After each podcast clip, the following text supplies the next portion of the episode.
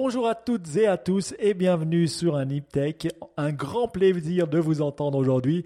Vous entendez cette voix et vous vous dites mais qu'est-ce qui se passe? C'est pas la voix du, de Ben que j'entends d'habitude et non, c'est la voix de Side et SYDE et qui est Mike qui vous parle ce soir. Ben étant malade et n'étant pas ici, je crois que c'est la première fois qu'il loupe un Niptech euh, pour être malade. Non, c'est pas la première fois, me dit Baptiste. Bonjour Baptiste. Salut Mike. Oui, j'ai souvenir de avant que je, je join Niptech, il y avait des fois où vous faisiez avec euh, Fabrice et, euh, et Johan et je me souviens des fois Ben il n'était pas là, mais c'est peut-être peut-être ma mémoire mais c'est vrai que ça, c'est euh, là tu parles de choses qui qui, qui de bien des lunes, hein, de plus de 5 ou 6 ans. Donc euh, c'est vrai que bah voilà, hein, ça fait quand même presque 12 ans qu'on fait Niptech, donc on est très content.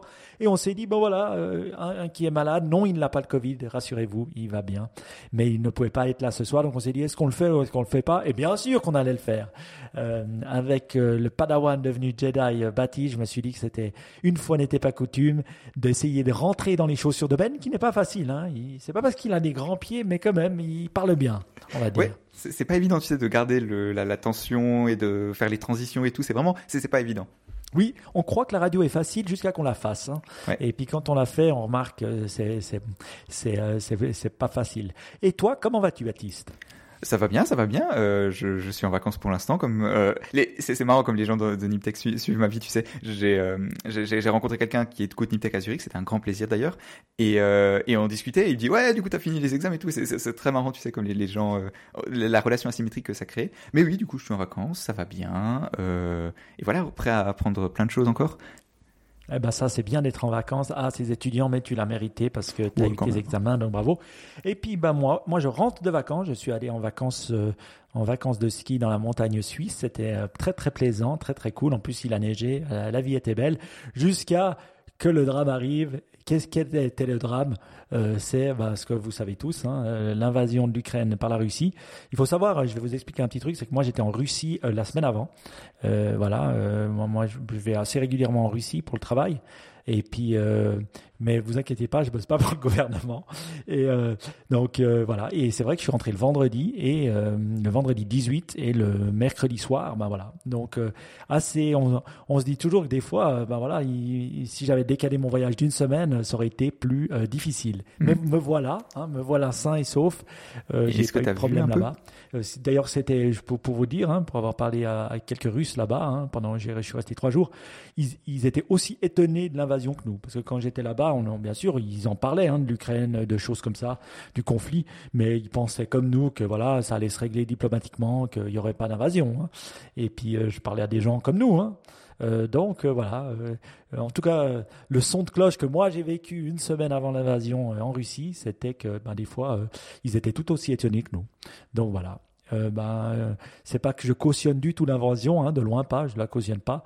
Même la Suisse, qui est normalement si, si comment dire, neutre, neutre cette fois ne l'a pas été.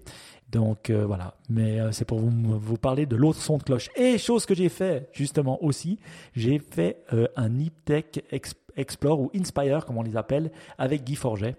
Alors, vous m'avez donné pas mal de commentaires. Merci. Alors, Guy Forget, pour vous ceux qui ne le connaissent pas, mais vous le connaissez toutes et tous, c'est euh, une star de tennis. Je crois que c'est la plus grande star que j'avais jamais interviewée sur Niptech. C'était bien cool. Est-ce que tu as aimé le, podcast? Ouais, c'est très cool. C'est toujours sympa. Tu, tu, tu, tu, tu, écoutes des gens qui sont un peu d'un milieu différent, parce que as, disons, tu t'interviews toujours des gens un peu différents de, ce qu'on a l'habitude sur Niptech, donc c'est toujours sympa. Et puis bon, c'est très euh, détendu. Vous parlez, c'est court en plus. Donc ouais, non, ça s'écoute toujours très bien, c'est très sympa.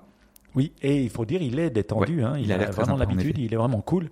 Et il est vraiment aussi cool que, que ce qu'il est a l'air dans les podcasts. Donc euh, c'est très cool. Merci à lui euh, d'avoir participé. Merci. Ben, ceux qui ne l'ont pas encore écouté, je vous encourage d'y aller. C'est le dernier Niptech Inspire avec les valeurs du sport. Donc il parle du sport et des valeurs. Euh, c'est des podcasts où on essaie de faire quelque chose d'autre que parler juste de tech, de start-up et on avait non de tech, de start-up et d'inspiration. On avait enlevé le mot start-up, je crois, de notre troisième hashtag. On, est dans le process. C'est pour vous dire à quel point on est indécis dans, dans, notre vie. Enfin, euh, voilà. Et euh, on est en train de passer de start-up. On s'est dit, bah, il faudrait un peu changer. Et, euh, et du coup, on passe à, on s'était dit innovation parce que bah, c'est c'est un peu général et ça, ça, ça marche bien. D'ailleurs, c'est le titre du live. Là, là, je vois juste au-dessus du, du, truc. tech, ben, innovation et euh, euh, inspiration. Tu vois, j'ai de la peine. Hein, après 12 ans, je répète les mêmes mots, les mêmes hashtags. Et voilà. Donc voilà. Donc c'est dur de casser la euh, routine. c'est très cool de casser la routine, c'est très cool de faire d'autres d'autres types de Niptech. Si vous avez des feedbacks, ben merci volontiers, donnez-les nous, on, adore. Soit via Twitter qu'on utilise plus et aussi notre chat signal qui vraiment est incroyable, je dois dire, avec des insights incroyables, des news incroyables, avec une, une Niptech Nation qui parle et qui s'exprime, j'adore. Encore merci à tous ceux qui en font partie et merci à tous ceux qui en veulent en faire partie. Envoyez-nous un petit mail à info at Niptech ou un petit DM sur n'importe quel des réseaux sociaux et on vous envoie le lien. C'est comme ça, Baptiste? Ouais, c'est ça. Et il y a aussi bien le, vous allez sur notre site web et il y, a un, petit, un petit bouton où vous cliquez et hop, ça, ça vous, euh, ça automatiquement ça envoie une, une notification chez nous pour vous envoyer le lien. Ouais. Et une dernière news, hein, on, est dans les news un peu, voilà. Et on n'essaie pas de meubler parce que Ben n'est pas là, hein, mais on est dans les news euh, on va dire ça comme ça. Euh, euh, on va participer à devox.fr. Tu nous expliques un peu tout ça, Baptiste? Ouais, bah comme on, vous l'a déjà dit la semaine, enfin la semaine dernière, il y a, trois semaines, euh, que le, va participer à une conférence donc fin avril à Paris qui s'appelle Devox, D-E-V. attendez, que j'ai l'orthographe juste. Euh, DEVOXX, le, qui est une conférence de, développeurs. Ce serait très cool de vous voir, donc n'hésitez pas à venir. La semaine dernière, on a dit oui, c'est sûr, il y aura des places à faire gagner et tout. Il semblerait qu'ils nous ont dit ouais, qu'ils sont un peu overbookés parce que c'est tellement une, conférence sympa qu'ils sont déjà overbookés. Et donc, ce sera dur d'avoir des réductions pour vous, mais on vous encourage quand même à venir parce que ça va être très sympa. Euh, déjà pour nous rencontrer, parce que voilà, moi je pense que ça, vaut, le, ça, vaut le voyage. En plus, je suis sûr, il y en a plein d'entre vous qui sont à Paris. Donc voilà, n'hésitez pas à venir, ça, ça va être très sympa de vous voir. Et nous, on sera euh, le jeudi 21 avril, on fera euh, une des conférences du début. Euh, on fera une conférence de 20 minutes, un peu un talk comme ça, trois sur scène. J'ai déjà le cœur qui bat. Et donc, si vous voulez venir nous voir, et puis on peut faire un petit meet-up. à Paris. Hein. Il faut qu'on organise tout ça, en tout cas le jeudi ou le mercredi soir, on va regarder ça. Alors mettez dans votre agenda mercredi soir 20 ou le jeudi 21, avril. Euh, si vous pouvez venir à la conférence, c'est cool, Divox. Sinon, on se fera un petit meet-up entre nous et ça va être sympa aussi. Voilà. Bon, on a assez parlé de nous et de tout ce qu'on a fait. On va parler des news et une fois que n'est pas coutume, après la pandémie, parlons de la Troisième Guerre mondiale. Donc, euh, comme on disait avant de commencer, rien, rien, rien de mieux d'une Troisième Guerre mondiale pour oublier une pandémie. Euh, voilà. Donc, on voulait un peu parler de, l'angle de, de, justement ce qui se passe euh, en Ukraine et en Russie sous l'angle de la tech. Parce que c'est vrai que ben, voilà, le, monde est tech et c'est vrai que ce conflit a un impact sur la tech, notamment sur ce que on a pu entendre d'Elon Musk et de Starlink qu'on a entendu dont on a parlé ici. Explique-nous un peu euh, ce qui se passe euh, dans ce monde-là. Alors, ce qui est intéressant de voir, c'est qu'il y a vraiment une, de la part du gouvernement ukrainien, il y a une, une idée de, de, de, de, demander les, le, au reste du monde d'aider. Et, donc, on voit le, le alors dans ce cas-là, je crois que, c'était le vice-premier ministre qui faisait des tweets à des, des, gens sur Twitter disant ah est-ce que vous pouvez faire ci, ça, machin? Et donc il y avait un tweet notamment pour Elon Musk qui demandait si il pouvait envoyer, vous savez, le, le service d'internet par satellite Starlink. Donc ça, ça couvre le monde entier puisque c'est satellite évidemment. Et euh, il demandait si le, si Elon Musk pouvait euh, activer Starlink en Ukraine et envoyer des, euh, des, des récepteurs pour, euh, pour avoir Internet dans le cas où les, communications par 4G ou 5G seraient euh, shut down.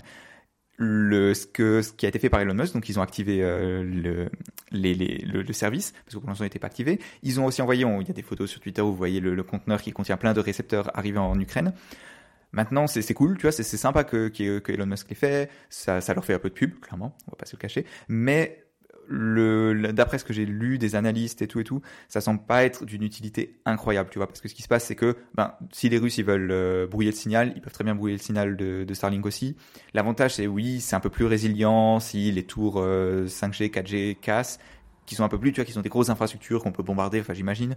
Maintenant, est-ce que ça va changer la, phase du combat? Pense pas malheureusement. Ce qui est intéressant aussi dans le même registre, c'est tout ce qui est par rapport aux crypto-monnaies. Le gouvernement ukrainien il demandait des dons en crypto-monnaie. Est-ce que c'est parce que c'est fondamentalement plus facile de recevoir des dons? Est-ce que c'est parce que ça fait cool? Je ne sais pas exactement quel est l'intérêt, en toute franchise, mais c'est aussi quelque chose qu'on a vu. Donc c'est intéressant de voir toutes ces technos ben, arriver et, comment dire, c'est finalement c'est des situations extrêmes. Tu vois, un peu comme pendant la pandémie, c'est des situations nouvelles, extrêmes, ou qui créent des nouveaux besoins. Tu vois, c'est ça qui est intéressant, c'est que tu tombe dans des endroits où c'est pas c'est tellement hors du commun que les besoins deviennent nouveaux. Et tu vois bah, si d'autres technologies peuvent être euh, utiles tu vois le Starlink c'est exactement ça. Tu en temps normal bah t'as pas besoin de Starlink dans ta vie de tous les jours. Ben là peut-être que ça peut être utile tu vois. Et donc mhm. les crypto-monnaies c'est un peu la même chose. Intéressant Moi, j'avais une question sur Starlink ça fait une énorme différence J'avais une question sur Starlink parce que je me dis, euh, ok, il y a le niveau satellitaire, mais il faut aussi des récepteurs. Donc finalement, ils posent des satellites, mais il faut des récepteurs pour pouvoir capter le signal. Tu peux pas juste balancer le signal et avoir un téléphone normal pour capter. Euh, c'est ce qu'on avait avec la petite euh, antenne où là tu peux capter, euh, tu peux capter. il y en avait un des auditeurs qui était venu nous en parler d'ailleurs. Et donc tu dois avoir cette petite antenne pour pouvoir capter le signal Starlink. On est d'accord? Ouais, ouais, c'est ça, c'est ça. Cette antenne, elle est d'ailleurs très chère. Enfin, le Starlink, ils la vendent à 500 dollars. Ils disent que c'est à perte parce que c'est vraiment des technologies hyper. comment dire? En gros, il faut que l'antenne, elle s'oriente en permanence parce que le satellite bouge dans le ciel. Le satellite, euh, enfin, je sais pas combien de temps il reste dans la ligne de mire, mais c'est peut-être une demi-heure. Du coup, vous imaginez, il fait tout le ciel en une demi-heure, ou peut-être une heure, mais quelque chose dans cette ordre de grandeur-là. Et donc, il faut que l'antenne puisse suivre. Et donc, il y a à la fois des moteurs qui permettent de suivre, mais aussi un, toute une électronique qui permet de suivre sans bouger. Et ça, c'est hyper complexe, c'est très très cher. Et donc, c'est pour ça que cette antenne, elle est vraiment, vraiment importante. Ben alors, je, trouve intéressant, je trouve aussi que ouais, ça fait. Il sait toujours bien se positionner ou bien répondre aux choses, hein, quand même, Elon Musk. Ouh, pas forcément. Toi, bon, là, là je l'ai trouvé assez. Là, pas trop mal, mais ouais. mais fois. Ouais, il arrive quand même à bien se défendre. Une, une chose qui est étonnante, c'est vrai, sur ce conflit, c'est que ce conflit se passe sur Twitter. Hein. Moi, je suis un hmm. Twitter fan. Donc je vais sur Twitter, j'essaie d'y aller pas trop souvent parce que ça peut être anxiogène, c'est vrai, de, regarder comment, comme ça les, news dessus. Mais c'est vrai que le président tweet, il y a des vidéos, des choses, c'est la guerre en direct, quoi. C'est complètement fou. Avant, on avait CNN, euh, il y a peut-être des gens qui le regardent encore, mais là, euh, on a vraiment le sentiment, ben voilà, d'avoir des news du, front par les gens qui y sont, quoi. Et euh, c'est vrai avec un président qui on va dire, il euh, y avait le président Trump euh, qui avait compris Twitter, et puis il y a un président comme euh, le président ukrainien qui a compris Twitter, mais pour, pour son pays, et qui le fait extrêmement bien. Donc, je dois dire, c'est, assez hallucinant. Si, si vous n'êtes pas sur Twitter pour aller voir, je vous, conseille d'aller voir quand même, parce que c'est vraiment très intéressant de voir ça, et on, a des news très très rapidement, pas seulement des gens qui les, disent, mais de, de ce qui arrive directement en Ukraine. Et c'est assez fou de voir ça. Donc, c'est vrai que ça se joue pas mal sur les réseaux sociaux, euh, mm. ce conflit. C'est clair. Bah, en parlant de, pour, pour répondre sur ça, c'est vrai que après Twitter, bah, ça c'est aussi nous qui sommes un peu, euh, tu vois, on était, enfin c'est une situation qui est aussi nouvelle pour nous, tu vois, mais dans d'autres pays, il y a, enfin le, printemps arabe, tu vois, c'était déjà beaucoup sur les réseaux sociaux. Oui. Il y a eu beaucoup d'événements comme ça qui ont été streamés, enfin en direct de la même façon, mais on était un peu moins concernés. Là, tu t'en rends vraiment compte, donc c'est assez impressionnant. D'autant plus que, bah, contrairement peut-être à la pandémie, il y a une notion de d'instantanéité, tu vois, c'est les choses se passent très vite, tout, tout évolue très vite, donc Mais tu sais ce qui change par rapport à ça, c'est qu'avant, euh, ben, le printemps arabe, tout ça, oui, ça, ça marchait, mais c'était les consommateurs, si tu veux, ou les, ou les, pas, on va pas s'appeler des consommateurs, on va plus s'appeler des consommateurs de Twitter, qui sont les utilisateurs qui l'utilisaient.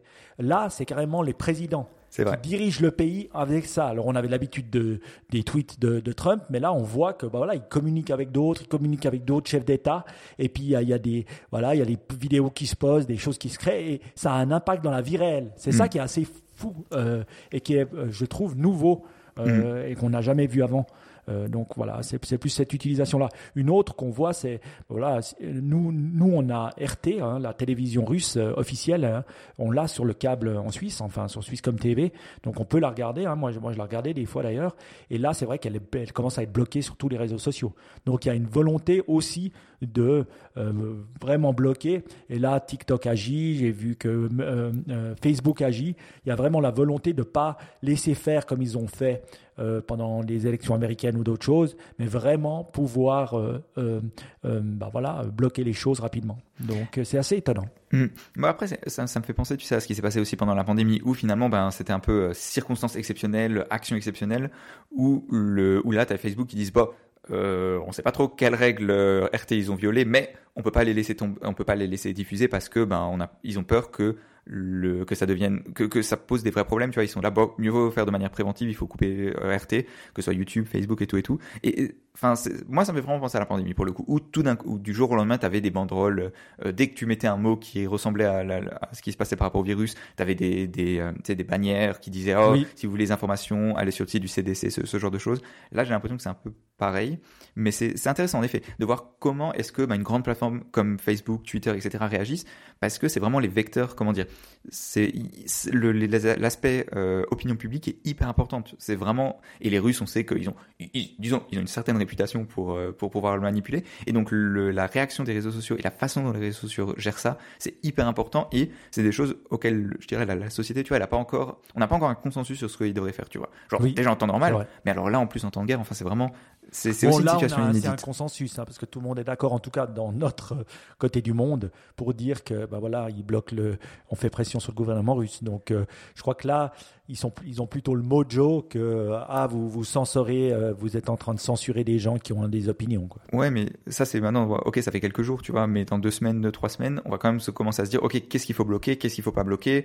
Tu, vois, enfin là c'est facile. Tu vois, il suffit forcément s'ils font quelque chose, c'est quelque chose d'évident. Tu as bloqué RT, bon, c'est assez évident.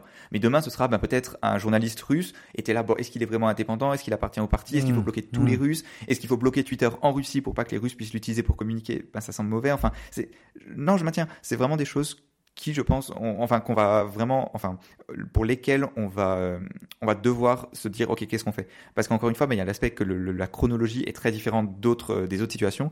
Tu vois, d'habitude, c'est les fake news, c'est problématique, mais c'est sur, tu vois, c'est des longues périodes de temps. Là, c'est vraiment, ça peut, à l'heure, c'est important, tu vois. Le président ukrainien, pourquoi il est sur Twitter? Parce qu'il ah, voulait débunker des fake news en direct pour dire, ah, regardez, je suis toujours à Kiev, je suis toujours en train de me battre, contrairement aux fake news qui sont propagées par les Russes. Donc, non, je maintiens, je pense, c'est vraiment quelque chose qui est délicat. Oui. Non, tu as raison, c'est une belle réflexion. Et comme je vous disais en début d'émission, hein, pour avoir été moi-même en Russie il, y a, il y a moins de deux semaines, euh, je veux dire, il faut différencier ce que le gouvernement fait et Poutine euh, des Russes, qui euh, sont comme vous et moi, hein. il faut aussi le dire, et qui ne sont pas pro-guerre du tout. En tout cas, tous ceux que j'ai rencontrés.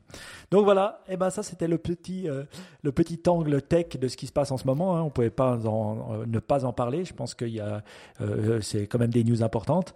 Passons à des news un peu plus chill, comme on va dire. Vas-y. si je peux juste ajouter quelque chose par rapport à ça, je pense que la dernière partie qui, moi, en tout cas, m'a un peu choqué, c'est la partie cyberattaque. Parce qu'on a beaucoup parlé de. Euh, enfin, ça fait des années qu'on commence à parler de, oui, les attaques cyber, le, la cyberdéfense, ceci, cela, la, sécurité informatique, et comme quoi ça, ce serait un, terrain de guerre. Et, euh, et, au final, enfin, je sais pas ce que tu en penses, mais j'ai, en tout cas, j'ai lu dans les news très très peu de choses concrètes, tu vois. De parce que, bon, ok, qu'il y avait des attaques, machin, le site du gouvernement tombe, ceci, cela, bon j'ai pas envie de dire so what, mais tu vois, c'est un peu, c'est un peu l'idée. Et la question c'est, bah, comment ça se fait que, alors que là, il y a vraiment un assaut, enfin, tu vois, t'as les chars, les avions, les trucs, les machins, et ben, il n'y a pas plus qui se soit arrivé. Et ça, je me demande vraiment, tu vois. Et je pense que c'est quelque chose aussi, tu vois, dans, dans 3-4 semaines, peut-être quand les choses, quand le souple sera retombé, on va découvrir ce qui s'est vraiment passé. Oui. Et ça va être intéressant. Et je pense que ça va changer la, la perception qu'on aura, tu vois, de la menace cyber. Si c'est pas, si si dans deux, enfin si dans, je sais pas, dans un mois ou deux mois, on se rend compte que finalement il n'y a pas eu tellement de choses que ça, que les Russes n'ont pas réussi à faire tellement, je pense qu'on va vraiment changer la façon dont, les gouvernements approchent cette cyber euh, défense et tout et tout. Ben, on voit euh, des mouvements, euh, voilà, Anonymous qui essaye de taper dans les banques, banques russes, des choses comme ça, une espèce d'armée IT faite par les Ukrainiens, des choses comme ça. Mais c'est vrai que je pense pas que les États en parlent beaucoup. Euh, je, pense qu'il y a des mouvements, des, mouvements des Américains aussi, euh, euh, qui, qui, font des choses, mais ils ne le, publient pas. Mais c'est vrai qu'on devrait quand même avoir un peu plus. J'ai essayé de trouver des news sur ça avant l'émission et j'en trouvais plutôt peu, tu as raison. c'est un angle à souligner. Et, mais c'est possible que ça vienne plus tard. Parce que ben là, ce pas des choses qu'on veut forcément publier ou forcément dire d'un côté comme de l'autre. Hmm. Donc on verra tout ça à quel point, euh, quel, quel hacker ou quel cyber warfare a été créé. On verra ça. Allez, fini la guerre et la troisième guerre mondiale, on prend une respiration, on va dans un côté un peu plus jovial, on change du tout au tout. Alors, euh, on voulait un peu parler de, Spotify et euh, continuer sa percée dans les podcasts. Ben oui, on est un podcast, donc ça nous intéresse. Et vous qui écoutez les podcasts, on sait que les podcasts vous intéressent. Donc, vas-y, explique-nous ces news intéressantes de Spotify. Alors, je pense qu'il n'y a pas besoin d'entrer beaucoup dans la technique parce que je pense pas que ce soit très intéressant. En gros, le truc de base, c'est les podcasts, comme vous le savez, ben, c'est un, écosystème ouvert. C'est-à-dire que, ben, globalement, de base, c'est juste des flux RSS. Le souci, c'est que les flux RSS, ben, il n'y a pas beaucoup de fonctionnalités dedans. Genre, typiquement, nous, on sait pas exactement combien de gens écoutent Niptech. On sait pas s'ils si skippent des parties. Est-ce que, par exemple, vous savez, cette petite partie qu'on fait à la fin, est-ce que les gens l'écoutent vraiment? On en a aucune idée. Ce qui nous aiderait à savoir bah, est-ce qu'il faut la garder, la faire plus longue, peut-être la préparer ou je sais pas. Enfin bref, vous voyez ce genre de choses, on ne sait pas. Et il y a plein de, du coup, il y a plein plein de sociétés qui évidemment se sont pluguées là-dessus mhm. et qui font, qui utilisent des moyens un peu détournés, qui viennent du monde de la publicité, pour cibler et enfin pour analyser ce qui se passe derrière les podcasts. Notamment, évidemment, le vrai but, ben, c'est la pub, parce qu'ils veulent savoir que oh, j'ai écouté une pub et ensuite il y, a, quelque chose de très important qui s'appelle l'attribution. C'est-à-dire, imaginez, j'entends une pub pour un produit XY dans mon podcast. Comment je sais si la personne, elle a, euh, elle a cliqué sur ce, ce truc. Mhm. Ça, c'est hyper important. Et c'est une des raisons pour lesquelles Facebook a tellement d'argent dans le monde de la pub et marche tellement bien, c'est que c'est hyper facile de savoir, OK, la personne sur Facebook, elle a vu telle pub, elle a cliqué, elle l'a acheté. Et ça, c'est extrêmement valuable pour les, euh, les, publicitaires. Et donc, il y a beaucoup de, de, gens dans le monde du podcast qui veulent faire la même chose. Et donc, deux sociétés qui s'appellent euh, Chartable et Podsite. et, euh, et bah, c'était les deux plus, c'était deux très grosses, enfin grosses, pour l'échelle des podcasts évidemment, qui ont été donc rachetés par Spotify. Et on commence à, il commence à se dessiner ce que Spotify veut faire, c'est-à-dire en fait créer une plateforme pour euh, pour end-to-end finalement avec tous les, les, éléments qu'ils ont besoin pour euh, pour les podcasts. Et donc le le, truc intéressant, c'est de dire ok pourquoi ils le font, pourquoi est-ce qu'ils veulent, parce que ok qu'on qu'ils veulent que les gens écoutent Spotify, euh, leur podcast sur Spotify, bon, ok, voilà, on comprend, il y a toute cette partie économique, comme quoi les podcasts sont plus rentables que la musique, mais pourquoi est-ce qu'ils voudraient avoir le back-end? Pourquoi est-ce qu'ils voudraient euh, l'hébergement et tout et tout? Et en fait, la raison qu'on pense, c'est qu'en gros, Spotify veut on se rend compte qu'en fait, le concurrent sur les podcasts, ben, c'est YouTube. Et YouTube, c'est quoi? Bah, C'est un truc intégré avec un réseau mm très puissant et, euh, et qui naturellement, bah, on voit les gens écoutent, utilisent déjà YouTube un peu pour la musique et on peut très bien imaginer YouTube ajouter une ou deux fonctionnalités et immédiatement, les gens l'utiliseraient pour le podcast. Je sais que moi déjà, il y a une ou deux émissions que j'écoute par YouTube parce que c'est plus simple, le, parce que des fois la vidéo c'est intéressant et tout. Et donc clairement, Spotify, ils voient ça, ils se disent, OK, le meilleur moyen de concurrencer YouTube, c'est quoi? Bah, C'est de créer la stack de, de, la même manière pour que les podcasts ben, soient concurrentiels sans avoir le souci, parce que je peux, on peut, vous le dire en tant que gens qui font du podcast, c'est compliqué, c'est chiant, c'est long. OK, il y a des plateformes qui le font tout en un, et notamment une qui s'appelle Anchor, qui appartient à... Ça appartient à qui? Spotify. Exact. Oui. Mais tu as raison de dire, c'est un bel angle, hein, de dire qu'au fait, ils veulent devenir le Google de la publicité podcast. Parce que euh, on, vous avait déjà parlé d'Anchor, hein, le fait que moi je l'ai utilisé aussi mm. euh, pour, euh, pour faire le, le, site de, de, Alps, la conférence sur les psychedelics, là, et j'avais utilisé Anchor, et franchement c'était super simple. Et là, déjà, on voyait que oui, c'était natif avec Spotify, mais tu pouvais mettre facilement sur Google Podcast, tu pouvais mettre facilement sur, tout sur Apple Podcast, sur tout cela, tu pouvais les mettre très facilement. Donc c'était plus une plateforme d'hébergement avec des liens vers toutes les, sociétés qui publient des podcasts. Donc, ça me fait plus penser à Google, tu sais, à ce moteur de recherche. Je vais googler, ou je, allez, je vais Spotifyer, au lieu de dire euh, je vais podcaster. Et puis, c'est vrai qu'une fois qu'ils possèdent ben, Anchor, après qu'ils possèdent la manière de pouvoir mettre la publicité, de pouvoir l'analyser, ben, tu possèdes tout, tout, tout le back-end. Hmm. Et euh, c'est quand même super intéressant parce que euh, si, si les créateurs de contenu comme nous, commencent à de plus en plus utiliser ce back-end pour poster nos, leurs podcasts, bah, tu deviens très dominant. Hein. Ils ont compris, hein. franchement, bravo à eux. Et pour avoir utilisé Anchor, je ne sais pas si toi tu l'as fait aussi, c'est super simple. En effet. Après, là, les outils, c'est des outils plus compliqués, tu vois. C'est pas destiné à Madame Michu qui fait un podcast sur Anchor. Parce que beaucoup de podcasts sur Anchor, c'est bon, quelques épisodes, c'est très, c'est assez amateur. Alors que là, c'est vraiment des outils pour les pros, tu vois, pour les très gros podcasts qui ont beaucoup de pubs, ou... et pour lesquels, tu vois, c'est vraiment important d'avoir des, insights. Et c'est des techniques, tu vois, qui sont déjà avancées, où tu sais, as des pixels cachés dans les notes de l'émission et quand tu ouvres, enfin bref, etc., etc. Donc, non, c'est intéressant de voir ce qu'ils veulent faire. Ça reste pour moi un pari risqué parce que le, comment dire, c'est, le... en, gros, ça reste un standard ouvert, tu vois, le podcast. Et la question, c'est, est-ce qu'ils vont réussir il faut vraiment qu'il soit bon pour que les gens restent dans cet écosystème-là, tu vois. Parce que ce serait très facile pour un autre euh, player d'aussi créer leur écosystème, tu vois. D'autant plus que l'autre question, c'est il faut que le, ça part du principe que effectivement que YouTube va pas venir les concurrencer et que le podcast va rester, tu vois, que le, le truc dominant dans le podcast, ça va rester le standard ouvert, tu vois. Et si, ça, il faut que ce soit le cas. Mhm.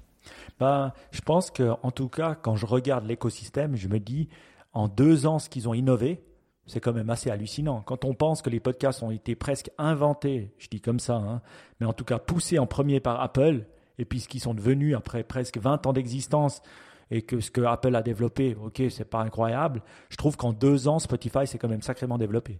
Et euh, moi, moi, j'adore. Donc, euh, je, je suis assez un fan. Et je pense que le plus il y aura de monde, le plus ça amènera du monde. Hein. C'est comme ça. Donc bravo à eux. ils, ont fait un dernier truc assez marrant qui s'appelle Car Thing. Tu veux nous en dire un peu plus?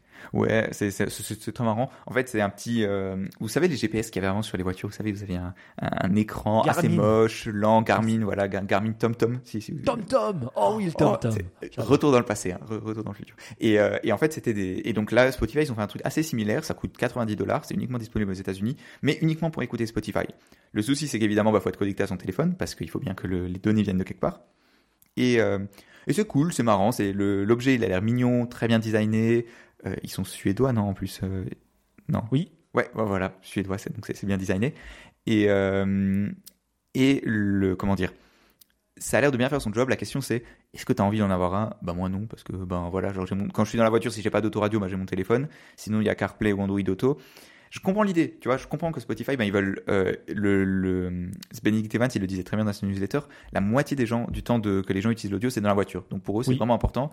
Maintenant, la question, c'est est-ce que ils ont assez de force pour pousser leur propre device au lieu d'avoir d'être juste une app sur un, sur une voiture ou dans un CarPlay ou un Android Auto?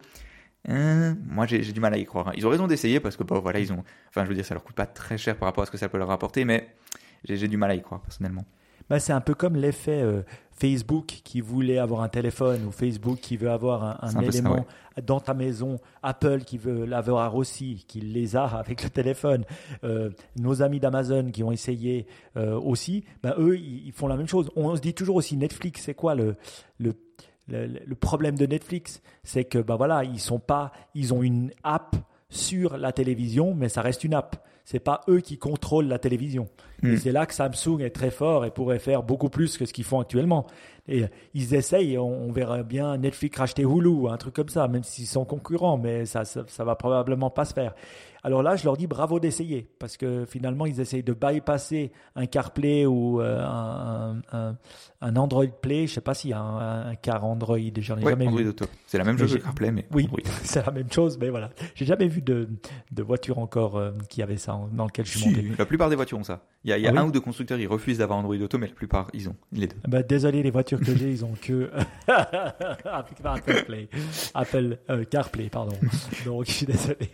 Et voilà. Mais, mais c'est vrai que l'intégration dans la voiture, elle est clé. Moi, je vois dans l'intégration de ma caisse actuelle, y a CarPlay, mais ça fonctionne, mais pas si génial. Après, ça fonctionne.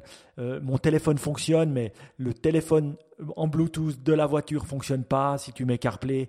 L'intégration dans le, dans le dashboard de CarPlay, il est petit et pas grand. Franchement, tu as plein d'embrouilles qui sont pas incroyables. Donc l'intégration, elle mérite d'être mieux faite. Donc un petit bravo à eux. Moi, je l'achèterai pas personnellement, c'est clair. Euh, je, préfère utiliser mon téléphone. Mais voilà, pour ceux qui veulent pas, allez, bravo d'essayer. La, petite question que j'aurais, c'est est-ce que tu crois pas que, en gros, l'idée qu'on dit là, c'est que Spotify il cherche l'intégration verticale, tu vois, de se dire, ok, il faut qu'ils aient leur propre euh, chemin, tu vois, vers le vers le, consommateur et qu'ils dépendent plus de la plateforme de quelqu'un d'autre. Mais est-ce que ça finalement c'est pas un peu old school, tu vois? Est-ce que c'est pas un peu juste, ouais, bon, il y a 50 ans, Sony, ils avaient acheté, ils avaient commencé avec un Walkman et puis après ils ont eu leur propre studio de cinéma, machin, studio verti intégration verticale et tout. Est-ce que ça c'est pas un peu vieux jeu et c'est pas et finalement, ben naturellement quand tu es Spotify, tu dois être partout. Et c'est mhm. comme ça. Et finalement, avoir ton propre device, ben, c'est un peu. Bon, c'est un peu l'effet Microsoft. Et puis, on voit bien que Microsoft, en disant maintenant, on va plus faire des devices, mais on va se focuser sur ce qu'on sait bien faire, des apps, et puis on va essayer de les faire le mieux possible sur, euh, sur les différents devices, ben, finalement, ça marche. Et faire payer un fee euh, qu'on est prêt à payer. Et mhm. euh, alors que c'est un risque, ben là, c'est une, une plateforme qui fonctionne bien, hein, Microsoft, parce que les logiciels sont vraiment meilleurs. Oui, on peut utiliser Google Drive, oui, on peut utiliser Excel de Google, mais quand on veut vraiment faire de l'Excel, on utilise quand même Microsoft, point barre. Donc, euh, c'est clair que tu as raison, ils doivent être partout, et puis tu es partout, pas avec, euh, un device, mais avec une app. Euh, tu as raison. Donc, c'est bien un bon point à eux d'être partout. À, je pense que le côté publicité, c'est quand même important, tu vois, de pouvoir essayer de honner la publicité, ça, c'est parfait. Et aussi de pouvoir, moi, je trouve, honner le contenu, hein, ce qui sont en train d'être fait dans le podcast, mais pourquoi pas aussi devenir euh, créateur de, producteur de musique. Hein. Moi, je me suis toujours dit. Puis une chose aussi qu'il me semble qu'il laisse sur la table, c'est l'intégration euh, du merchandising, je trouve, et euh, du, des concerts. T'es sûr que les concerts, le merchandising, je crois qu'ils le font hein. maintenant. Tu peux acheter des trucs. excuse-moi, moi Spotify, je suis un monstre fan, donc je suis toujours dessus. Puis moi, les artistes, je les adore. Donc, je veux dire, un artiste que j'adore, j'achète facilement des choses. Et on m'en propose peu. Je veux dire, on propose. Et puis les concerts, oui, je peux aller voir euh, euh, les concerts. Puis après, je clique dessus. Euh, c'est pas bien intégré, je trouve. Donc, je pense que ce côté-là, il y a encore du boulot. Mais pourquoi pas devenir le Netflix et puis commencer à, bah voilà, devenir producteur de musique. Ça, je trouverais que c'est bien cool. Mmh. Non, c'est clair. C'est, enfin, c'est pour ça qu'ils sont dans le podcast fondamentalement. C'est parce qu'ils doivent être, ils veulent avoir leur propre contenu. Comme ça, ça leur permet d'avoir des exclusivités et d'avoir une bien meilleure, des bien meilleures marches. Parce que ben, quand tu reçois le contenu, tu payes pour le fabriquer et ensuite c'est que du bénéf. Alors qu'avec les, les, les, majors de musique, ben 70% de ton abonnement, ben, il va naturellement au major. Mais j'y ai peut-être pensé en, en, en, en, le disant. Je me disais, euh, ils commencent peut-être par le podcast parce qu'ils font pas d'ombre aux, majors de musique. parce que si tu les emmerdes trop, les majors de musique, elles risquent de retirer leur catalogue. Comme, comme les grandes majors commencent à faire sur Netflix. Mm. Où tu dois d'abord créer, créer, créer ton contenu pour devenir fort. Et quand tu es assez fort, ben voilà, les gens sont là, donc euh, ils, mettent quand même leur contenu. Mais même Netflix, avec toute sa force, on voit que ben voilà, ça n'a pas, empêché Disney Plus de retirer son catalogue. Mm. Complètement d'accord un monde complexe, mais on adore Spotify. En plus, c'est une licorne euh, ou une unicorn et en plus, elle est européenne. Donc, allez. C'est plus une entreprise publique maintenant, donc c'est plus une unicorn. Ouais, ah oui, c'est vrai, t'as raison. C'est qu'une, c'est une grande boîte. Très bien. Ah, tu voulais nous parler de voitures électriques. Allez, parle-nous-en un peu. Ouais, parce que, en fait, tu sais, quand on, quand on fait un podcast comme Niptech, c'est très facile de, de, tomber dans les news chaudes et de juste parler des nouveaux trucs et machin et de la dernière mise à jour et tout. Et des fois, tu loupes les tendances de fond. Tu sais, tu loupes ce qui se passe sur un peu plus, genre, quand tu prends une, genre pas sur 10 ans, mais sur, tu vois, sur quelques mois, sur un an, ce genre de tendance. Et euh, je suis tombé récemment sur les, statistiques des voitures électriques en, Europe et dans le monde. Et je trouvais ça vachement intéressant. Et j'aurais été curieux de savoir aussi ce que tu en penses. Parce que les chiffres, ben, ils sont quand même relativement, enfin, tu vois, relativement élevés. Le, les voitures full électriques en 2021, c'était 9,1% de la part de marché en Europe et 8,8% et demi dans le monde entier. C'est-à-dire que 8% et demi des voitures vendues dans le monde entier aujourd'hui sont full électriques. En Europe, c'est 9%. Euh, ça augmente, c'était 4% en 2020. Bon, après 2020, c'est compliqué de faire des, comparaisons, mais voilà, c'était genre 2,5% en 2019, 4% en 2020, 8% en 2021, donc c'est vraiment une croissance qui est vraiment importante. Euh, les hybrides maintenant, ça dépasse le diesel, c'est-à-dire qu'il y a plus de voitures hybrides. Et quand on dit hybride, c'est essence et électrique. Il y en a plus que le diesel. Il y a aussi beaucoup, alors ça je comprends pas trop, mais de plug-in hybrid, ça existe aussi. Enfin bref, il y, a, vraiment beaucoup de catégories et ça commence à prendre euh, de, voitures qui sont partiellement électriques, qui prennent le pas sur le, marché. C'est vraiment, enfin je trouvais que c'était vraiment intéressant parce que tu vois quand on parle de Tesla, de machin, quand tu vois Volkswagen investi, machin, tu dis bon, ok, mais pour l'instant bah, j'en vois pas beaucoup. Le fait est que bah, dans les ventes neuves, ça commence à devenir important et significatif, tu vois. Oui. Ouais, c'est clair que si tu prends hybride plus électrique plus les autres, tu es presque, es presque à 20, 30, presque à 40% qui sont euh, la totalité des, des bagnoles pétrole. Donc, non, c'est intéressant d'avoir les stats parce que des fois on s'imagine des choses et puis après, quand on voit les stats, euh, euh, moi, moi, ça m'étonne pas. Moi, moi, ce que je me dis, c'est que, voilà, pour parler à des gens qui ont full électrique, c'est clair, ça reste encore des fanboys ou des gens ou des fangirls ou des gens qui n'ont pas besoin de faire des, gros, gros trajets ou que ça les dérange pas d'attendre 45 minutes pour recharger leur caisse. Je trouve qu'on est dans un monde qui n'est pas encore si facile pour les bagnoles électriques. Si c'était plus de 1000 km d'autonomie, je pense que là, quand ça devient à plus de 1000 km, ça devient, euh, ça devient intéressant. Moi, personnellement, c'est clair que ma prochaine voiture, ça sera une hybride, mais je dirais pas encore full électrique. Tant que c'est pas 1000 km et plus, j'irai pas full électrique. Après, c'est beaucoup une question de. Enfin, je trouve aussi un des trucs intéressants sur les voitures électriques, c'est cette histoire de recharge. En gros, le, souci, tu vois, c'est pas tant l'autonomie, c'est la recharge.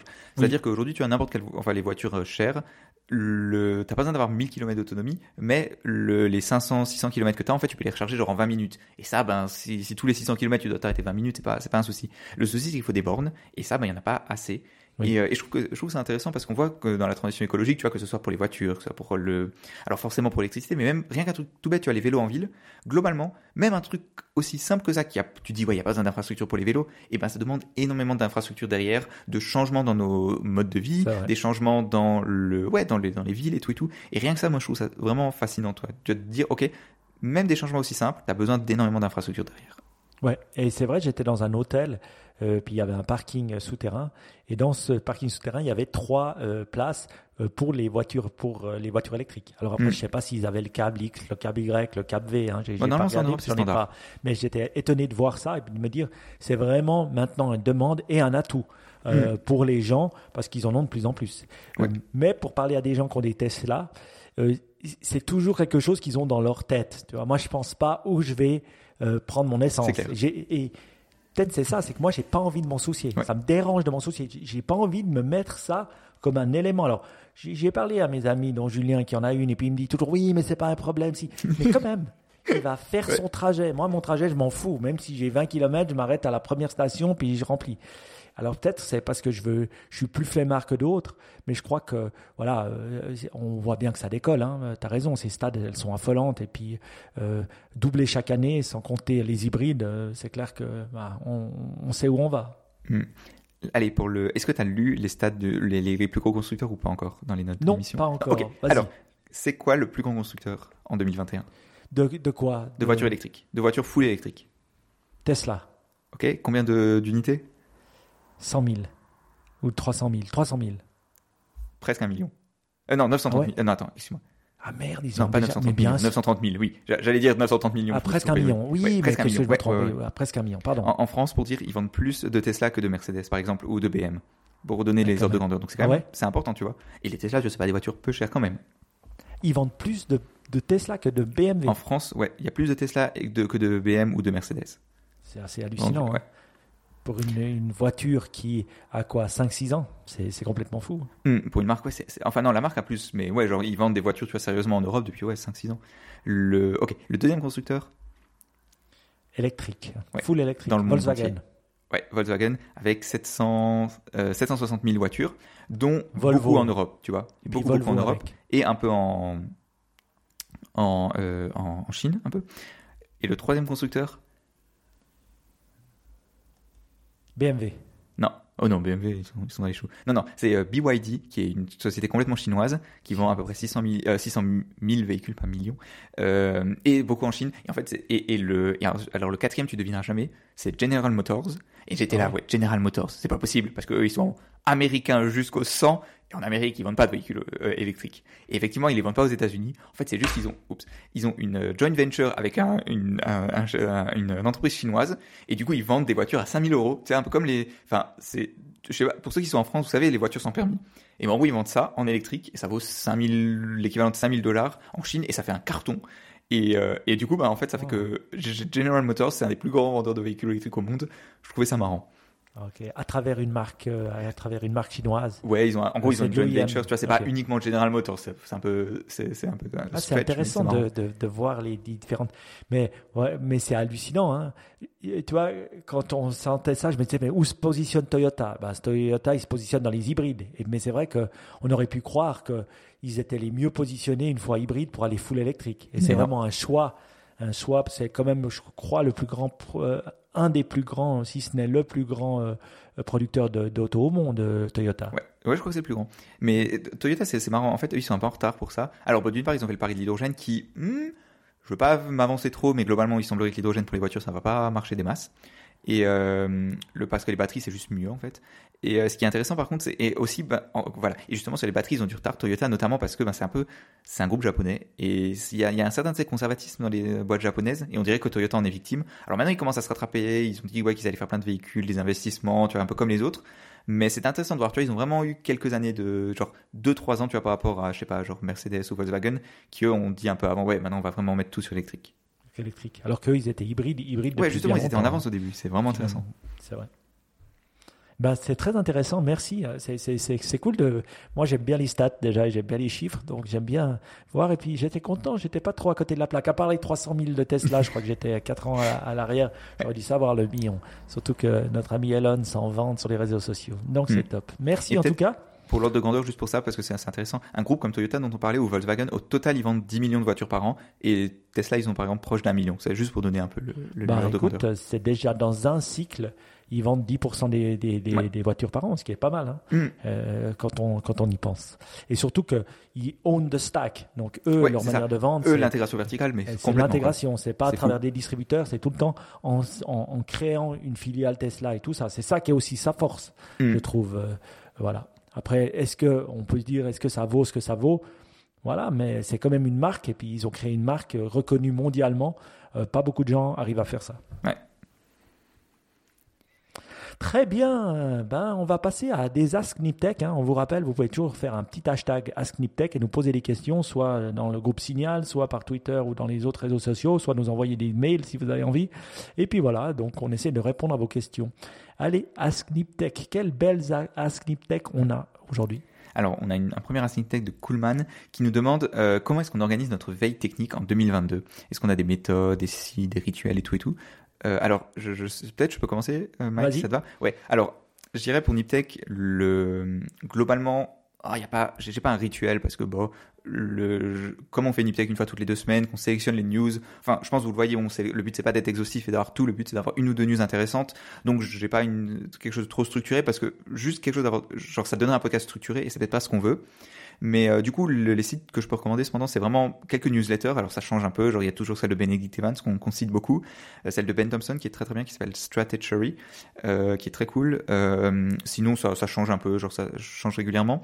les sites web qui sont très bien, il y a TechMeme qui est vraiment excellent. Enfin, c'est, c'est un agrégateur de, de news. Et en gros, quand il se passe quelque chose dans la tech, dans la Silicon Valley, ça se retrouve sur TechMeme immédiatement. C'est toujours l'article de référence qui est cité. Enfin, c'est vraiment, c'est, vraiment excellent. Enfin, il n'y a pas d'autres, d'autres qualificatifs. Les titres sont réécrits par TechMeme. Du coup, c'est toujours, le, le, titre est hyper descriptif et tu sais ce qui se passe juste en, en lisant le titre. C'est vraiment pratique. Enfin, non, vraiment, euh, très chaudement recommandé. Et sinon, les sites classiques, The Verge, qui est très bien, euh, Numérama, que, pour l'actualité francophone, qui est sympa aussi, etc., etc. Et puis après, après c'est Twitter et voilà, des sources un peu plus, encore une fois, plus random. Moi, je dirais, euh, mes sources, c'est des podcasts que j'écoute religieusement. Hein. Il y a All In Pod, il y a Pivot. Alors voilà, il y a des choses comme ça. J'écoute moins euh, This Week in Tech. Hein. J'étais un adorateur de This Week in Tech pendant des années de Léo Laporte. J'écoute moins parce que je trouve qu'il baragouine longtemps sur des sujets qui m'intéressent beaucoup trop. Oui, et puis euh, j'ai moins de feeling avec ça. Euh, et puis euh, Twitter, j'utilise pas mal pour voir un peu des trucs. Des fois, dans le feed, il y a toujours des, des news tech intéressantes. Et puis les newsletters que tu as cités, je trouve que c'est toujours intéressant d'avoir des, petits trucs. Donc voilà la veille je pense que le plus important dans tout ça, c'est que bah, voilà, quand on aime la tech, finalement, on fait de, c'est pas de la veille, c'est qu'on on, scrolle dans son feed Twitter ou même Instagram, hein, selon les, les, gens qu'on suit, on peut aussi faire de la veille par ça, euh, mais euh, on, et puis on voit ce qu'on aime. TikTok, j'ai pas encore fait de la veille par TikTok. Hein. Euh, j'ai cliqué sur des sur des gens qui parlent de tech, ça j'ai pas fait parce que j'ai pas TikTok. je me suis dit, j'ai pas envie d'être addict à quelque chose d'autre. Je suis déjà assez addict à mon téléphone. Mm. Et on m'a dit que c'était tellement addictif, je me suis dit non, je vais pas perdre mon temps. Donc c'est un, un pur choix euh, euh, stratégique de ma part. Voilà. Ben, si vous avez des, des exemples, euh, on serait curieux de savoir. Hein, vous-même, euh, ben, dites-nous euh, comment vous comment vous, vous faites votre veille. Parce que ça c'est cool. Quel newsletter vous écoutez, quel podcast, enfin vous regardez, quel podcast vous écoutez, quel news télé vous écoutez. Tech Co, je regarde des fois sur BFM TV. Je trouve vachement bien. Et à chaque fois, euh, je suis étonné. C'est vraiment pointu, c'est vraiment to the point sur BFM Business. Euh, euh, ils sont vraiment forts et je les trouve vraiment bien. Et je suis tout souvent étonné des, des, des, des, des trucs qui, qui, parlent. Ça, c'est mainstream. Je, ne dirais pas que je regarde chaque semaine, mais quand je tombe dessus, c'est avec bonheur que je les écoute. Oh, un truc français. Parce que j'écoute pas beaucoup de podcasts français. Excusez-moi Guillaume, excusez-moi Patrick, je suis désolé. Mais ça a toujours été le cas. Voilà. Cool. Allez, une deuxième Ask. Euh, c'est une Ask Tech de Bernard Martini sur euh, Twitter qui nous demande euh, le, notre point de vue sur le CSR, Corporate Social Responsibility. Donc en français, ah, c'est quoi Il y a un acronyme en français. C'est euh, responsable RSE, responsabilité sociale des entreprises. Oui, oui. Et voilà. Et euh, c'est quel est notre point de vue? Est-ce qu'il est pratiqué dans, dans, nos entreprises? Et si on a des recommandations ou des, des trucs à éviter? Oui. Hmm. Ah, c'est une très bonne question. Merci de la poser. Je pense que euh, c'est un souci des consommateurs de plus en plus. Et puis c'est un souci euh, euh, qu'on doit savoir d'une responsabilité sociale qui n'est pas que environnementale, hein, mais aussi comment on traite ses employés, comment on traite ses fournisseurs, comment on traite ses partenaires. c'est pas que shareholder, mais c'est les acteurs de, de, toute la société. Et ça, je trouve très intéressant. Après, personnellement, dans, dans l'entreprise dans laquelle je travaille, je dirais pas que on n'a pas encore fait le pas de se faire certifier. Euh, euh, par une société qui le fait. Maintenant, il y a de plus en plus de certifications, hein, j'ai vu qui arrivent, euh, qui sont intéressantes.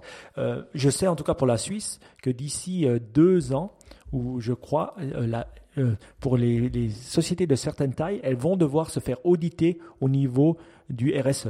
Donc ça, ça va être une obligation. Et donc, euh, pour des, euh, et ils vont être audités par leurs auditeurs, hein, qui, est, une obligation légale, euh, sur certains points. Et ça, je trouve bien parce que ça force tout le monde à aller dans, dans, la direction. Moi, personnellement, je trouve bien, je trouve même excellent, et je trouve que ça devrait être de plus en plus obligatoire. La France, je pense, est un peu plus driver dans ce domaine, en tout cas dans le monde dans lequel je suis, qui est dans l'électroménager, ils font le pas d'essayer d'être beaucoup plus visible pour le consommateur, de mettre ben voilà, les années de réparabilité, les choses comme ça. Et ils sont, pour moi, plus précurseurs que les autres, en tout cas pour l'information qu'ils essayent de donner aux consommateurs euh, dans certains domaines. Mmh. Intéressant. Alors moi, c'est un peu un point de vue différent parce que d'une part, bah parce que je suis pas vraiment dans une entreprise ou dans des gens qui sont concernés par ça. Mais la, première chose que je voulais citer, c'est le, livre que j'ai cité il y a un ou deux Niptech, euh, The Company, qui est donc l'histoire de, des, entreprises et des, euh, des euh, sociétés euh, incorporated, donc des, enfin, des sociétés par action, tu vois, où tu as des gens qui où tu peux partager des, shares, euh, des, actions, etc., etc.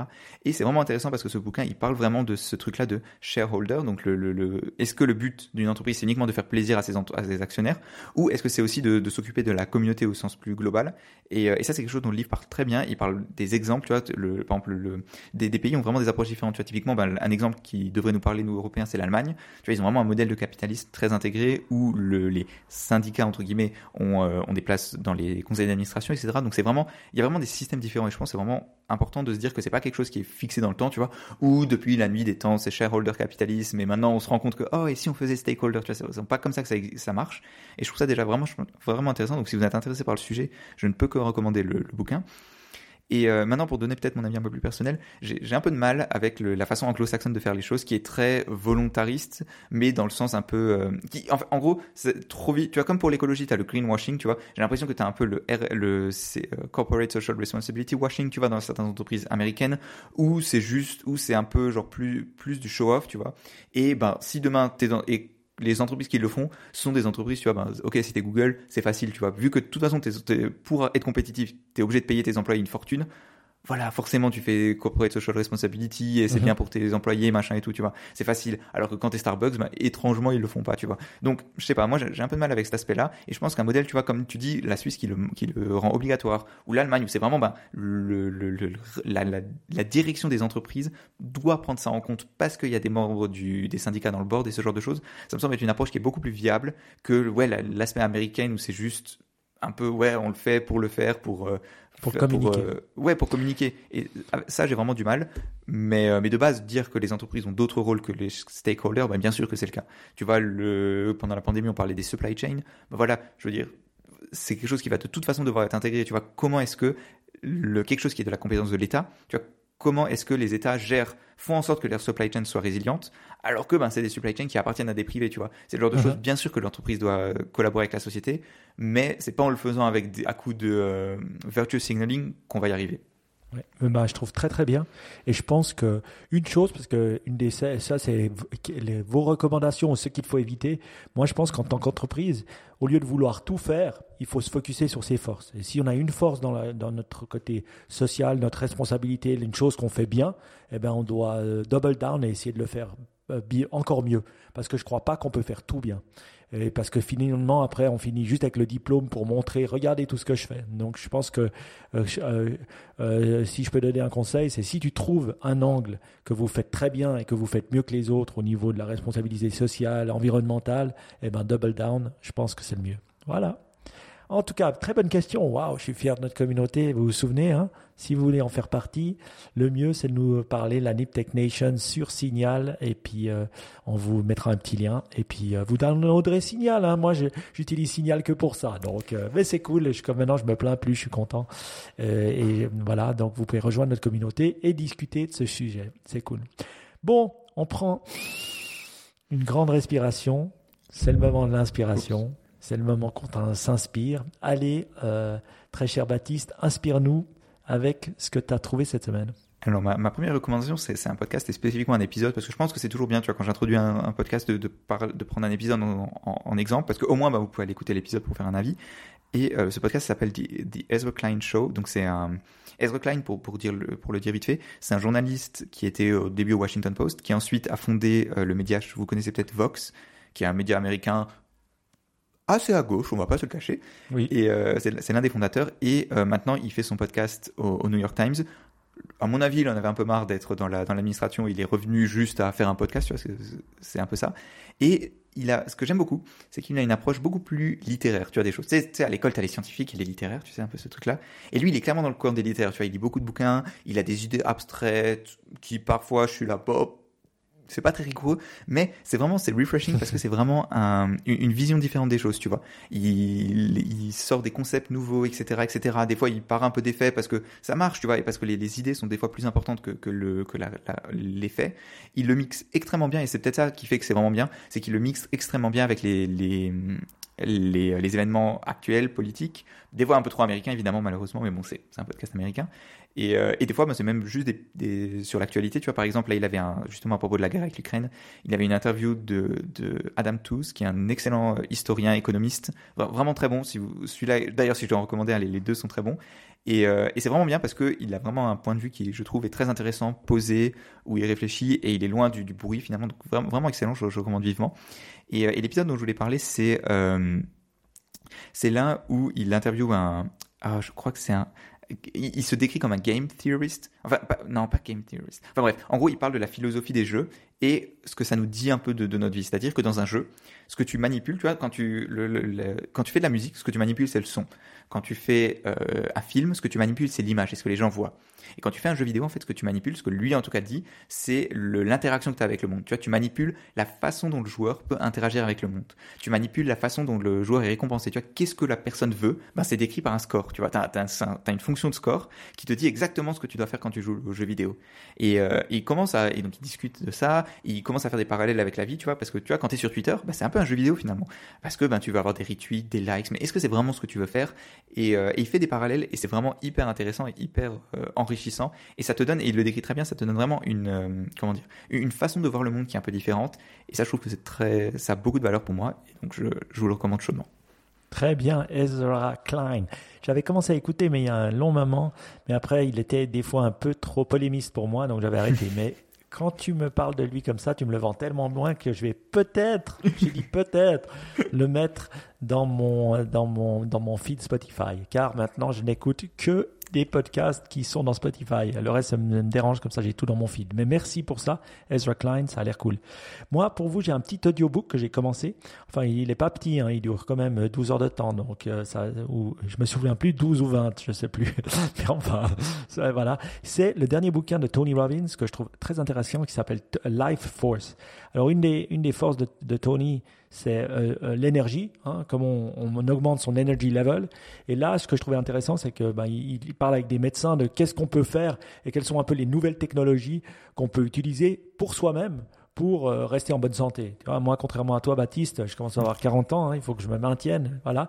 Et euh, une chose qu'on peut dire, alors des gens aiment ou aiment pas Tony, mais une chose qu'il faut lui reconnaître, c'est qu'il est toujours précurseur dans son domaine. Il a parlé d'argent en 2018 quand il y avait des problèmes euh, de grave crise aux États-Unis. Là, il, parle de santé même avant que euh, il a dû commencer à écrire ça avant la pandémie. Et je trouvais ça intéressant. Et il donne des, des, des, des moyens concrets. Qu'est-ce qu'on peut faire? Bah, On peut se faire analyser les cellules souches, on peut se faire analyser certaines choses. Et ce que j'ai bien aimé dans ce bouquin, c'est que ça, ça, fait, ça faisait pas mal de liens avec ce que j'entends dans les podcasts de Peter Attias et d'autres qui sont vraiment des brutes euh, au niveau health. Et donc, il y avait vraiment des parallèles que je voyais sur des analyses à faire, des analyses, euh, euh, des analyses à faire sur son corps et des choses comme ça. Et comme d'hab, ben voilà, il le parle de manière motivante en donnant des, des, des, des, des claires idées sur qu'est-ce qu'on peut faire tout de suite soi-même, sans être un gros neurologue. Et il démocratise un peu cet accès, et je, je trouve ça. Par exemple, l'utilisation des cellules souches au lieu de se faire opérer ou des choses comme ça. Et c'est pas des trucs complètement wou-wou, c'est des trucs intéressants, donc euh, je vous encourage à écouter. Il dure long, il est en anglais. Ah, si, si vous vous ennuyez, après vous passez d'un chapitre à l'autre, et puis vous écoutez en deux, en deux fois ou en 1.8, comme ça, ça va plus vite. Les livres, j'ai un peu de mal, je veux dire. Tu vois, autant les podcasts, fois deux, pas de souci. Autant les livres audio, c'est rare que je les écoute en plus que, que en, plus que fois un, quoi. Ah ouais? Non, alors moi les, moi, les audiobooks, euh, c'est évident que je peux pas les écouter. Hein. C'est encore pire que les podcasts, parce que les podcasts, on parle un peu plus vite. Euh, les bouquins, c'est au minimum 1.5. Après, quand tu parles lentement, c'est 1.8, et puis quand tu parles très lentement, c'est 2. Mais euh, je dirais que j'oscille plutôt entre 1.5 et 1.8. Ok. Mais voilà, Audio, Audible, toujours mon ami, hein, j'adore. franchement, quelle, quelle application incroyable, j'adore. Voilà, ben euh, la citation, euh, pour une fois, j'en ai qu'une, donc je peux, la choisir et tu vas la traduire. Donc, euh, tu es prêt? C'est une citation de Socrate. Hein. Socrate, on ne sait pas si c'était Platon ou si c'était vraiment le, père fondateur de, ou si c'était vraiment son précepteur ou si c'était Platon, on ne saura jamais. Mais attention, en tout cas, la citation, elle est belle. Vous êtes prêts? Te est prêt. Strong mind discuss ideas, average minds discuss events, Weak minds discuss people. Les esprits faibles, euh, les esprits forts discutent les, discutent les idées, les esprits moyens discutent les, discutent les événements, les esprits, les esprits faibles discutent les gens. Ouais, ou les personnes, je dirais. Les personnes. Oui. Donc, ouais, j'ai bien aimé cette citation. Est-ce qu'elle te parle quand tu la lis comme ça? Oui, elle me parle bien. Enfin, c'est j'aime bien parce que tu sais des fois des citations très euh, très euh, dark ou très compliqué, abstraite. C'est assez clair et je, suis assez d'accord. Enfin, en général, le, le ouais. Rien ben, moi, ce que j'aimais bien, c'est que ça synthétisait bien ce qu'on pense. Finalement, quand on parle des gens, on parle souvent pour médire sur eux ou les critiquer, et c'est vrai que c'est pas pour euh, se remplir l'esprit. Quand on parle d'événements, ah ouais, il y a ça qui s'est passé, ça qui s'est passé, ben en fait on, on fait que recracher ce qui est arrivé. Quand on parle d'idées, ben voilà, on parle de choses, on parle de volonté de changer, on parle de volonté d'aller de l'avant, on parle du futur plutôt que du passé. Donc j'aimais bien, euh, j'aimais bien, puis euh, j'aimais bien euh, le fait. Alors j'ai pas été vérifié si c'était vraiment lui. Hein, j'ai vu passer sur Twitter parce que j'ai un feed Twitter où Socrate m'envoie des quotes. Et puis c'est une de celles-là. Donc merci à toi, Socrate. C'était très bien. Voilà. Mais tu sais quoi? Faudrait essayer de l'utiliser dans la vie cette quote parce que tu vois quand tu as une discussion avec des gens, c'est très facile, tu sais, de tomber dans la facilité ou te dire cette personne-là n'est pas très intéressante quand même. Tu vois Et essayer d'appliquer cette règle, tu vois, genre le, c'est pas mal. Oh, même on en fait un t-shirt. Oui. Et comme ça, tu discutes avec les gens, tu sais, tu, et discrètement, tu vois, au milieu de la discussion, tu sais, ta veste. Et là, et, ah, comme façon de dire, eh, s'il te plaît, c'est pas, voilà, c'est pas très intéressant. Weak minds discuss people. Oui, c'est vrai. Mais je, je suis d'accord avec toi, mais le mieux qu'on puisse faire, autre que le t-shirt, c'est pas participer. En effet, voilà, euh, quand euh, médire, c'est facile. Euh, je mm. pense que on peut se rendre compte euh, que finalement, ça, ça, ça amène rien. Donc, à part ça nous pourrit intérieurement, je vais dire. Donc, vaut mieux pas le faire et puis euh, peut-être moins s'associer avec ceux qui le font. Voilà. Hmm. Si s'ils si, font trop, ben voilà, côtoyez-les moins ou côtoyez-en des différents. Très bien. Il y a assez de monde sur l'Internet. Ou je ne sais pas si euh, donner l'Internet est une bonne chose. Enfin, on peut parler comme ça des heures. En tout cas, ça a été un plaisir de passer ce moment en votre compagnie. J'espère que Ben vous a pas trop manqué. Je suis sûr qu'il sera de retour dans d'ici deux semaines pour, euh, pour vous parler et vous pourrez entendre sa belle et jolie voix. En tout cas, j'ai eu du grand plaisir. J'espère que toi aussi, Baptiste, a passé ce moment en votre compagnie. On vous rappelle hein, comment vous faites si vous voulez nous contacter? Ben, info pour nous envoyer des mails. Twitter, c'est toujours le mieux. Ou si vous voulez faire parler, de euh, venir sur notre euh, groupe Signal. Je l'aurais dit trois fois là. Hein. T'as vu, je, suis meilleur que Ben Sur ça, n'hésitez pas à venir. Voilà. Et donc, euh, voilà. Donc, nous, on vous dit à la prochaine fois. Ciao, ciao. Ciao.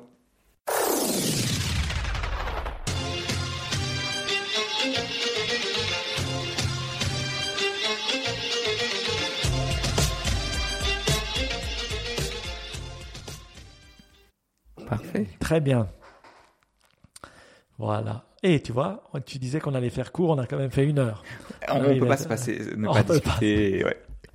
Dès qu'on part, on part, on discute. Donc une hmm. heure, une heure, c'est comme ça. À l'époque, on faisait souvent 45 minutes, mais je remarque que maintenant, on les fait toujours un peu plus long. C'est toujours un peu une heure. Hmm.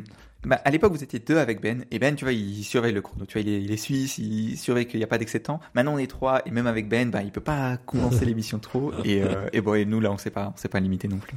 Ah non, moi, euh, euh, je trouve que voilà, des discussions comme ça, deux, tech, ouais, 45 minutes, une heure, c'est cool. Hmm. c'est le bon niveau. Et alors, vient le moment de la nommer, notre émission. Oui. Ah comment est-ce qu'on veut la nommer? Euh, On a parlé de SpaceX, de Starlink. Je suis sûr qu'il y a des gens qui sont là, qui nous écoutent, qui disent Ah ouais, moi j'aurais voulu ce nom-là pour l'émission. Ouais, vous la mettez dans, les, dans le commentaire, vous venez en live et vous nous dites. Ouais, vous venez écouter en live et vous nous dites le nom que vous voulez. Ça, ça serait cool. Hein. On, peut monitorer tout, même ceux de YouTube dans la, dans la channel. Donc, euh, mm. vous pouvez nous dire des, des, trucs cool. Ou même après, hein, nous dire, euh, nous dire euh, qu'est-ce que. Qu'est-ce que c'est London Thing. Et ça, c'est une, c'est une chanson. It's a London Thing. Aucune idée. Ah, mais attends, ah oui, on peut faire un jeu de mots sur carfing, effectivement. Euh... Oh, je sais. Le... On a dit qu'on, que les ventes étaient en millions de voitures électriques. Enfin bref, voilà, millions et thing, tu vois.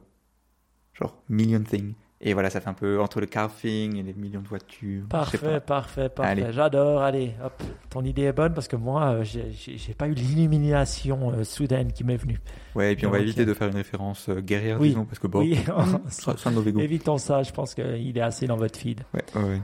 Tu vois, j'étais là, quand je passe dans mon feed Twitter, purée, je vois que des images, pas que des, mais beaucoup, d'images de guerre. Hmm. Donc, vaut mieux mais tu sais, je me demandais, avant l'émission, est-ce qu'on devrait même en parler, tu vois? Parce que d'un côté, bon, je veux dire, tout le monde en entend déjà parler et, euh, et ça, c'est un peu, ça rajoute. Enfin, je sais pas, tu vois. Il y, a toujours cette question, tu sais, de pas vouloir faire le gars sur Twitter qui parle de juste la dernière chose à la mode. Et, euh, mais c'est pas évident, tu vois, tu vois de, comment traiter ces sujets. Oui, mais je trouve qu'il y, y, a quand même des sujets tech qui sont intéressants. Puis j'aimais bien les sujets tech, aussi le hacking, tu avais raison. Euh, sur ces sujets, je trouve que c'est un angle dont il faut parler, euh, qui, qui, mérite, qui mérite quand même l'attention. Parce que, je veux dire, voilà, c'est dans l'air du temps. Hmm. Voilà. Et puis c'est pas tous les jours qu'il y a un pays qui a envahi un autre, en tout cas hmm. proche de l'Europe. heureusement que c'est pas tous les jours, disons. heureusement, on est d'accord. Très bien. Eh ben, j'espère que vous nous avez eu du plaisir à nous écouter et aussi à nous écouter. Oui, on serait curieux de savoir combien de gens écoutent jusqu'à la fin. Tu vois, où ils se disent oh merde, il y a encore des 5 minutes qui restent. Mais en tout cas, la fois où on avait enlevé, ils avaient dit un. Ah les gens n'étaient pas contents. Donc, c'est que il y en a au moins un. il était assez motivé pour se plaindre. Donc, je ne sais plus qui c'est malheureusement, mais ouais. Oui, c'est bien, c'est bien ça. Et voilà. Et on vous rappelle Divox avec 2x.fr le 20 et 21 euh, avril on va, euh, on va faire un petit meet-up. Hein. Il va falloir qu'on fasse ça et puis surtout qu'on fasse des, une présentation intéressante. Ouf, j'ai déjà peur. ça va être cool. Allez, ciao, ciao. À ciao bientôt. tout le monde.